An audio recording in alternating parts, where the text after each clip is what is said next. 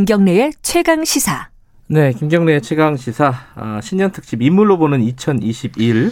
세 분과 함께하고 계십니다. 윤태곤 정치분석실장, 엄경영 시대정신연구소장님, 그리고 김수민 시사평론가 함께하고 계십니다.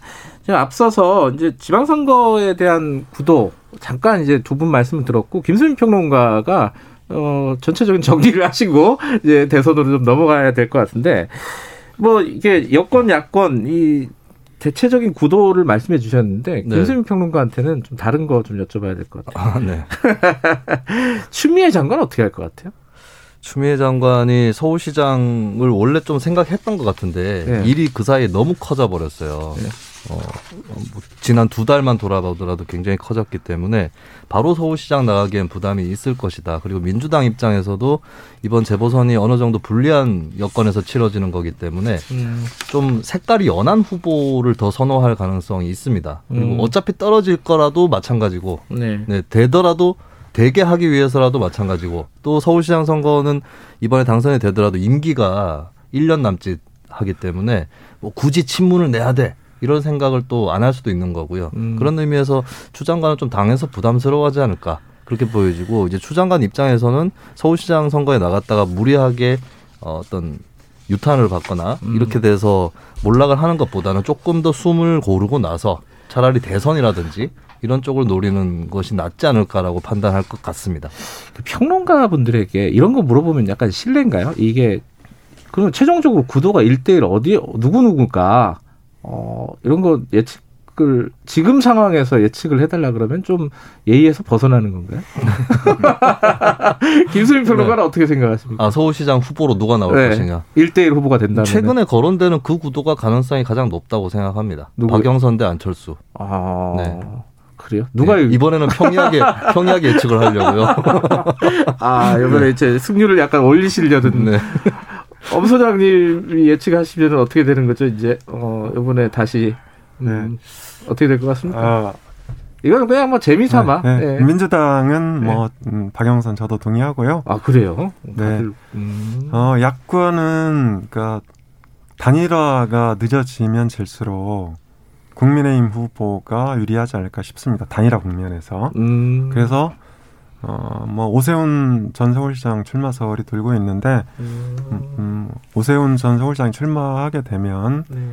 단일화 경선에서 오세훈 시장이 한 3월쯤 되면 더 유리하지 않을까. 음. 아, 그래서 저는 어, 박영선 대 오세훈 이 구도를 전망합니다. 이거는 뭐 나중에 틀렸다 이렇게 말할 건 아닌 것 같고 대체적, 대체적으로 지금 감이니까요. 그, 그좀 감이 있으세요? 이거는 윤태권 실장? 아니요, 저는 박영선 의원은 될 것 같고요. 아 그래요? 국민의힘을 좀 어. 봐야 될 것 같아요. 지금 국민의 음. 그 선거를 흔히 이제 왜 이 사람한테 투표하냐 하면은 좋아서 싫어해서 필요해서 뭐 그렇게 꼽아요. 아, 좋아서는 음. 이 사람이 좋아서 싫어해서는 저쪽이 싫어가지고 저쪽을 떨어뜨릴 수 있는 사람. 음. 그리고 이제 필요해서는 뭐 일을 잘할 것 같은 사람인데 야권이 지금 보면 이렇게 상징적인 제가 인물만 말씀드릴게요. 안철수 대표의 상징성은 반문이에요. 음. 이 정부가 싫어서 인 것이고 필요해서 일 잘할 것 같다라고 하는 사람은 뭐 조은희, 윤희숙 이런 흐름이에요. 음.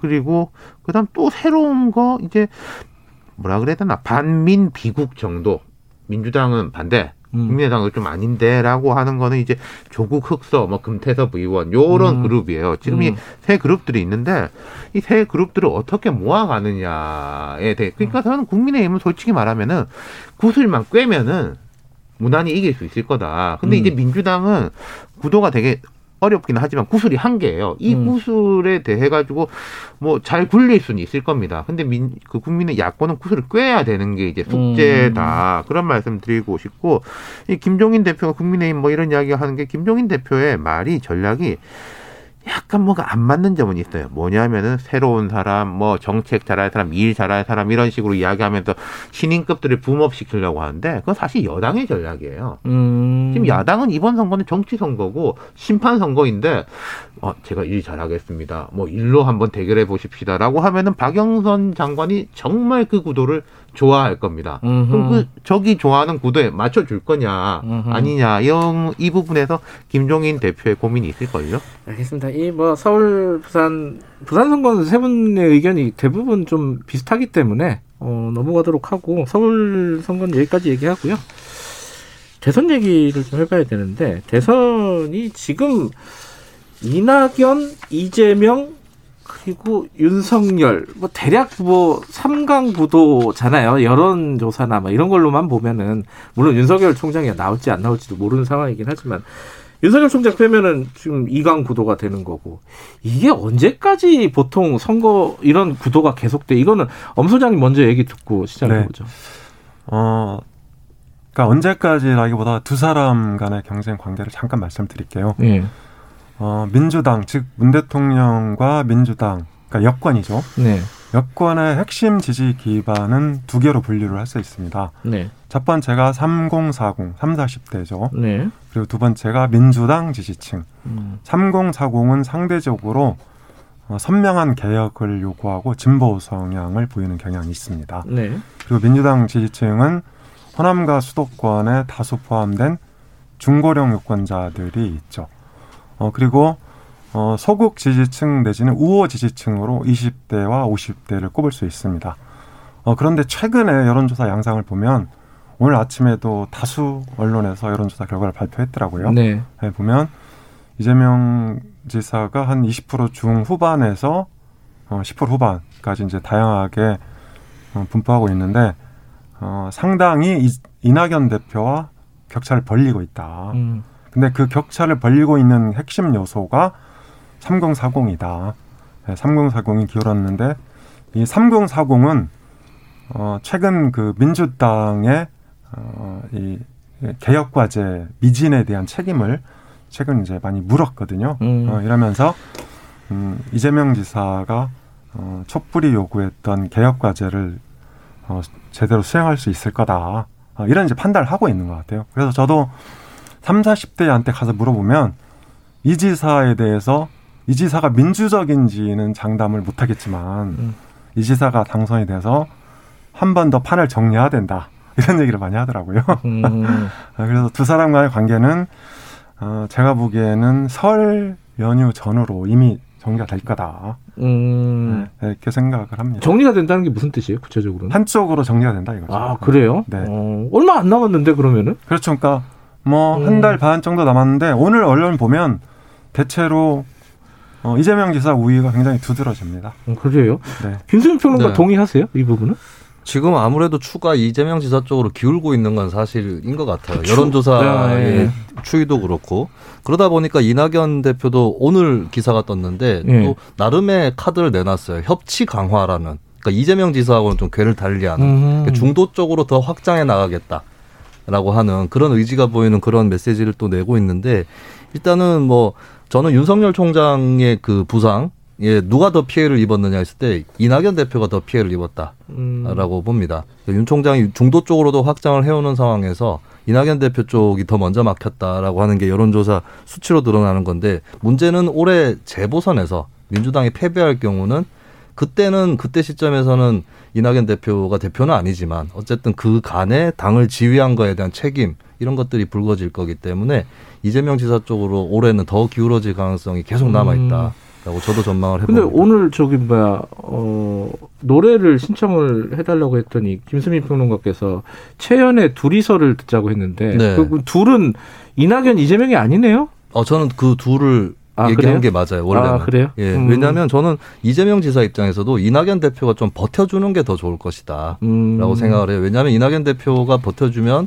어, 좀 그 뒤에 숨어서 공격도 덜 받을 수도 있고 음. 그리고 예전에 노무현 후보가 이인재 후보를 제꼈던 것처럼 네. 좀 막판에 제끼는 게 더 낫거든요. 처음부터 제치면 집중 공격을 이제 본인이 받게 됩니다. 음. 그런 의미에서 저는 이 두 주자가 서로 버텨주는 게 음. 양쪽에게 유리하다. 그래서 둘이서 라는 것을 네, 신청을 했고 그리고 이 가사에 보면 네. 나 나나나 이렇게 나오잖아요. 네. 결국에 주인공은 자기다 나다라고 아, 하는 것이 말도 안 되는 소리를 하시고 계시군요. 자 최연의 둘이서 짧게 듣고 올게요. 예, 네, 어, 방송 중간에 이렇게 노래가 나왔는데 노래 나오는 동안에 했던 얘기들은 정말 방송에 나가면 안 되는 내용들이군요. 자, 일단 어.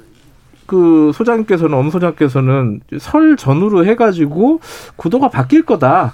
한쪽으로 거다. 네, 한쪽으로 정리가 될 거다 이런 말씀을 해주셨고 어 윤태곤 이게 아마 그 청취자분들은 가장 궁금한 부분 중에 하나일 거예요. 정치 좋아하시는 분들. 네. 윤태곤 실장은 어떻게 보세요? 정치적인 구도를? 정치적 구도보다는 민심이 중요하다라고 말씀드리고 싶은데 그래도 이제 저희는 오늘 좀 구도 같은 걸 네. 이야기하는 거니까 참 관심사예요. 이게 제가 좀 과거 이야기를 해드리자면은 정권 재창출에 성공했던 케이스들이 자 노태우에서 김영삼, 김대중에서 노무현, 이명박에서 박근혜입니다. 네.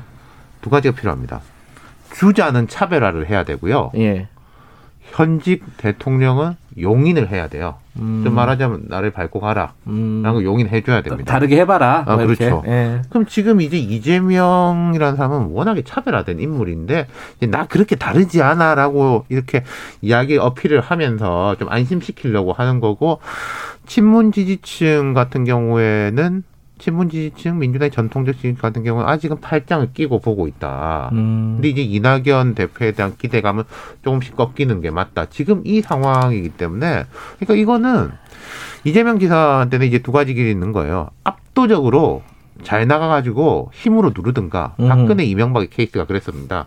대안이 없는데 어떡할 건데. 네, 뭐 노태우 김영삼의 케이스도 그랬었고. 예.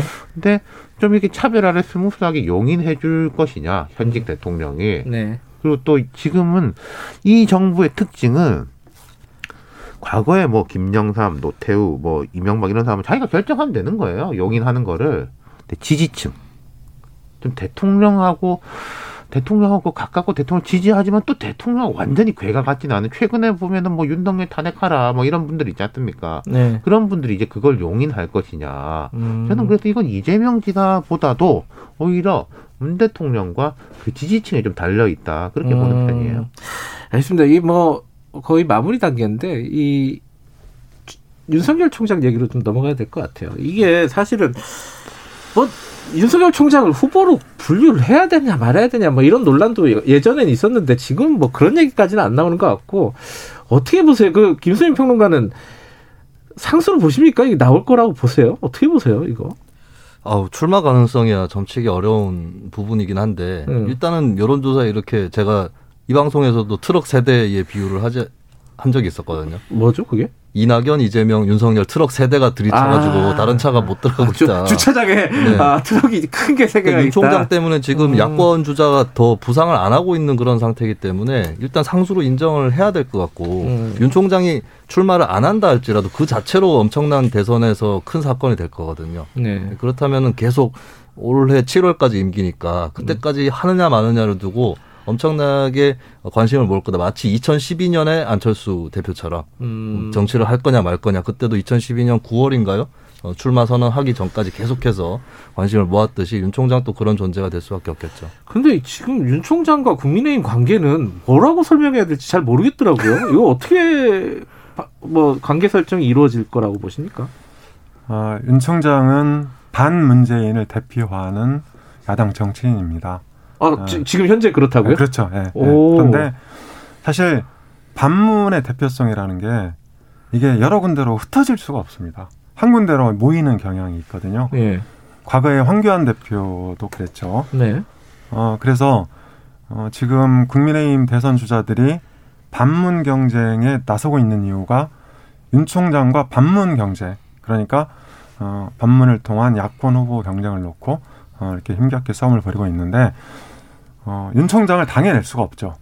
어, 윤 총장은 이미 어, 반문 대표성을 확보를 했고 점점 강화하고 있는 관계다. 음. 어, 이렇게 볼 수 있는데 그 문제는 국민의힘이 어, 여전히 이명박 박근혜 전 대통령을 대표하는 정치 세력으로 이미지가 남아 있단 말이죠. 음. 그래서 어, 국민의힘의 반문 대표성은 순수성이 훼손돼 있습니다. 그러니까 국민들한테 쉽게 안 먹히는 부분이 있다. 그런데 윤석열 검찰총장의 반문 대표성은 굉장히 순수하잖아요. 음. 과거의 부채가 전혀 없거든요.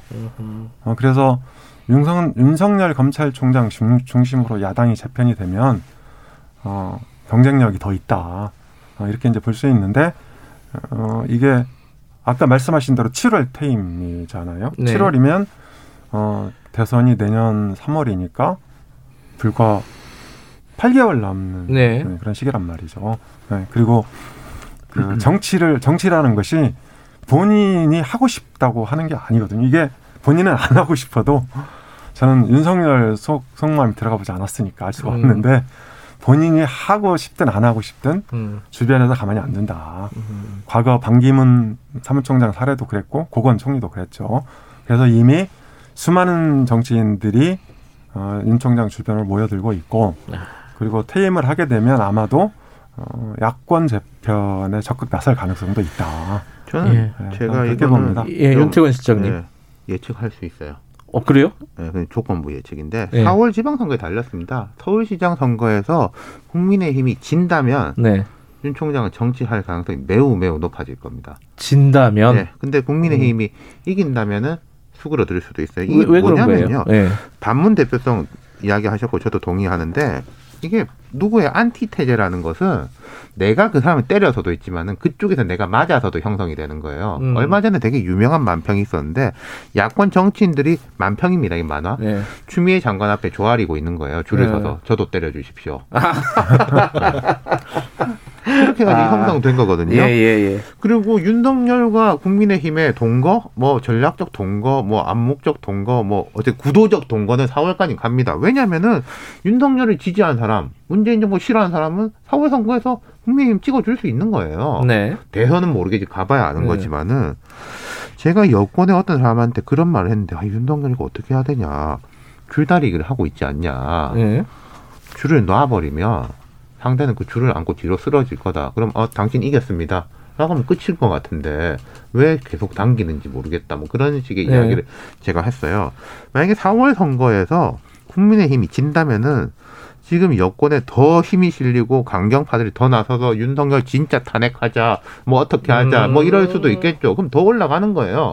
7월까지 이렇게 버티다가 그럼 윤석열 총장 입장에서 자기 신변의 문제도 있고 내가 보호도 받아야 되고 라고 해서 정치인 되는 거고 야당은 그때는 이제 질이 멸렬해 있기 때문에 윤석열 중심을 뭉치자 이렇게 갈 거고 근데 4월에 어 국민의힘이 서울시장 선거에서 이긴다면은 국민의힘이 급속도로 안정감을 찾을 것이고 지금 가려져 있는 대권 후보들도 상당히 올라올 거예요. 음. 그리고 여당도 아마 뭐 민심을 겸허히 수용하겠습니다라고 해가지고 지금 이제 국정 운영의 기조가 꽤 바뀔 가능성도 높겠죠. 윤 총장하고 계속 붙으려고 안 할 거예요. 그러면은 윤석열 태풍은 서서히 사그라들 수 있다. 음. 이거 4월 선거에 달렸다는 거죠. 4월 선거에 달렸다. 어, 어떻게 생각하세요? 네. 김수민 평론가는? 저도 동의하는 게 저는 어. 4월 재보선에서 서울시장 당선되는 야권 인사가 나온다면 그 사람이 대선 후보가 될 가능성도 굉장히 음. 올라간다고 음. 보거든요. 음. 저는 그런 의미에서 안철수 대표도 대선을 포기하고 서울시장 뛰어드는 게 아니다라고 말씀을 드렸던 것이고, 음흠. 예 그리고 저는 또 한 명 주목하는 게 유승민 전 의원 같은 음. 경우도 서울시장에 도전하는 게 더 나을 수도 있어요. 자기 음. 대선에. 근데 그런 식으로 만약에 야권 후보가 당선이 된다고 했을 때는 윤석열 총장에게 집중되었던 것들이 그쪽 서울시장 당선자에게 쏠릴 수 있는 것이고 예. 이 비슷한 현상이 이재명 지사가 지난 대선 때 한창 그 박근혜 탄핵 국면에서 인기가 올라가다가 박근혜 전 대통령 탄핵 소추안이 국회에서 의결되는 순간부터 지지율이 다시 떨어졌거든요. 그런 효과가 윤석열 총장에 대해서도 나타날 수 있다. 음. 어느 정도 민주당에 대해서 응징이 됐다라고 판단이 되면 음. 윤 총장에게 모였던 에너지가 다시 분산될 그런 여지가 있다는 점에서 윤태원 실장님 예측에 동의를 합니다. 뭐할 말씀 있으세요? 음, 동의를 했기 숨을 크게 쉬시길래. 그러니까 마스크 그러니까 그 서울시장 되는 사람이 대선 후보 그 되게 재밌을 거예요. 네. 보시면은 야그 서울시장 임기를 채워야지. 그 어떻게 대선 나가? 그러는데 내년에 대선이 오 3월이죠. 예. 3월이고 지방선거 6월이에요. 음. 세 달이면은 재보궐선거 안 하고 대행으로 가도 됩니다. 음. 어차피 임기가 채운다고 해도 1년이고 음. 그럼 좀 빨리 나온다고 하면 이제 9개월이고 네. 그 서울 시민들이 생각할 때 약간 또 지방하고 다르기 때문에 아니 이제 행정을 해야지 무슨 대선이냐. 저는 그런 쪽은 별로 부담이 안 될 거라고 생각해요. 그리고 어떤 야당 주자가 서울시장 후보가 되는 순, 아, 서울시장 되는 순간 그날부터 엄청난 스포트라이트를 받을 거 아닙니까? 뭐 인사 인사도 하고 박원순 시장이 했던 재건축 나 하겠습니다. 국토부하고 싸우고 그리고 국무회의에 서울시장은 배석할 수 있거든요. 가가지고 대통령 이러시면 안 됩니다. 뭐 이렇게 하고 쫙 주목 받을 겁니다 아마. 근데 아까 저기 엄 소장께서 이 반기문 고, 고건 전 정치인들에 대한 얘기를 하셨어요. 근데 이제 그런 얘기 한 사람들 많잖아요. 윤석열 총장이 정치, 정치를 뭐 해봤냐. 이런 전철을 밟을 것이다. 실패하는 길로 갈 것이다. 그건 어떻게 보십니까? 약간 결이 다른 얘기긴 한데, 이거는. 네, 그러니까 윤 총장은 지금까지 그 이렇게 해온 버틴 과정을 보면 일단 권력 의지는 대단한 것 같아요. 음. 네, 몸집을 버티는 그런 권력 의지는 대단하다. 다만 정치나 선거가 어, 돌발 변수의 연속이고 불확실성으로 어, 일관되는 그런 상황이라서 윤 총장이 어, 이런 그 정치 선거를 제대로 버틸 수 있냐 음. 그런 내공이 있냐 이런 문제는 대두될 수 있죠. 하지만 그 주변에 뭐 예를 들어서 어, 아까 이제 선거 예측하셨는데 어, 4월 재보궐에서 국민의힘이 진다면 진다면 김정인 대표 그만둬야 되잖아요. 음. 그죠? 그리고 이제 안철수 대표도 후보가 될지 안 될지 모르겠지만 뭔가 새로운 역할을 음. 모색해야 되는 상황이란 말이죠. 아까 말씀하신 금태섭 전 의원도 그렇고 그럼 이런 사람들이 뭉치면 어, 음. 지금의 국민의 힘을 대체할 수 있는 새로운 야당 세력이 형성이 될 수도 있다. 음. 어, 이렇게 되면 어, 돌발 변수를 극복하고 정치 수순으로 돌입할 수도 있죠. 음. 알겠습니다. 지금 뭐 시간 거의 다 됐는데 김수민 평론가 오늘 얘기 쭉 하면서 뭐 대선에 변수나 이런 것들 중에 얘기 못한 거 꼭 이건 꼭 얘기했어야 되는데 못한 거 있으면 한 말씀 하고. 예. 네. 어, 거의 얘기를 한 것 같은데. 아, 거의 다 했어요? 네. 아, 그러면 하지 마세요. 제가 할까요? 제가. 예, 예. 윤태호 실장께서. 공수처. 공수처가 왜요? 공수처가 어떻게 될지 저는 아무도 모른다고 생각합니다. 뭐 윤석열한테 배신당했다라고 하는 것처럼 뭐 누가 공수처한테 아. 배신당했다 할 수도 있는 거고 지금 뭐 여권 일각의 기대는 공수처가 윤석열을 음. 제어하는 칼이 되기를 바라는데 그럼 봐야 할것 같아요. 어떻게 될지. 음, 공수처가 출범을 해갖고 어떤 식으로 그렇죠. 운영이 될지, 예. 어떤 사건을 하게 될지. 예, 그리고 오히려 그건 음. 여당의 부담일 것이다. 야당보다는. 음, 그렇군요. 수장께서는 뭐 있습니까? 네. 변수 중에? 아, 저는 이제 변수라기보다는 네. 어, 지금 그래도 민주당 빅2는 어, 어떤 나라를 만들려고 하는지 음. 어디로 가는지 대략 윤곽을 내놓고 있죠. 음. 네, 근데 문제는 야당인데 국민의힘 대선 주자들은 반문 빼고는 아무것도 없습니다. 음. 네, 우리는 국민의힘이 도대체 어떤 나라를 만들려고 하는지 알 수가 없거든요.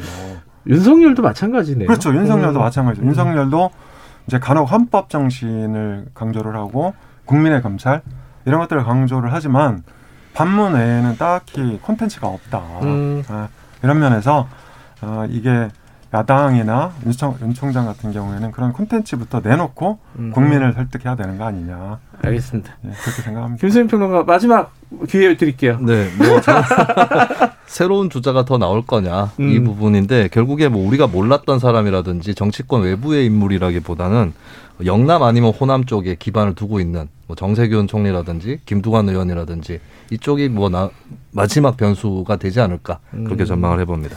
알겠습니다. 5946님이 소, 해 소망 보내드렸 보내주셨습니다. 신혼여행 코로나 때문에 못 갔다고 꼭 가고 싶다고 꼭 가시는 한 해가 되겠, 되면 좋겠습니다. K7915님 경찰관인데 업무 중이라고요. 오늘도 고생하시네요. 새해 복 많이 받으시고요. 샤나77님 계약직인데 올 쉬지 않고 올해 일하는 게 소원입니다. 아, 진짜 이 소원 이루어지시기를 바라겠습니다. 자, 오늘 세 분 말씀 듣고 아마 선거 구도가 좀 정리가 된 것 같기도 합니다. 자, 윤태곤 실장께서 신청하신 노래 마야의 나를 외치다 들으면서 마치겠습니다. 세 분 다 새해 복 많이 받으시고요. 청취자 여러분들도 복 많이 받으시기 바라겠습니다. 다음 주 월요일 아침 7시 25분에 다시 돌아옵니다. 고맙습니다. 세 분. 감사합니다. 감사합니다.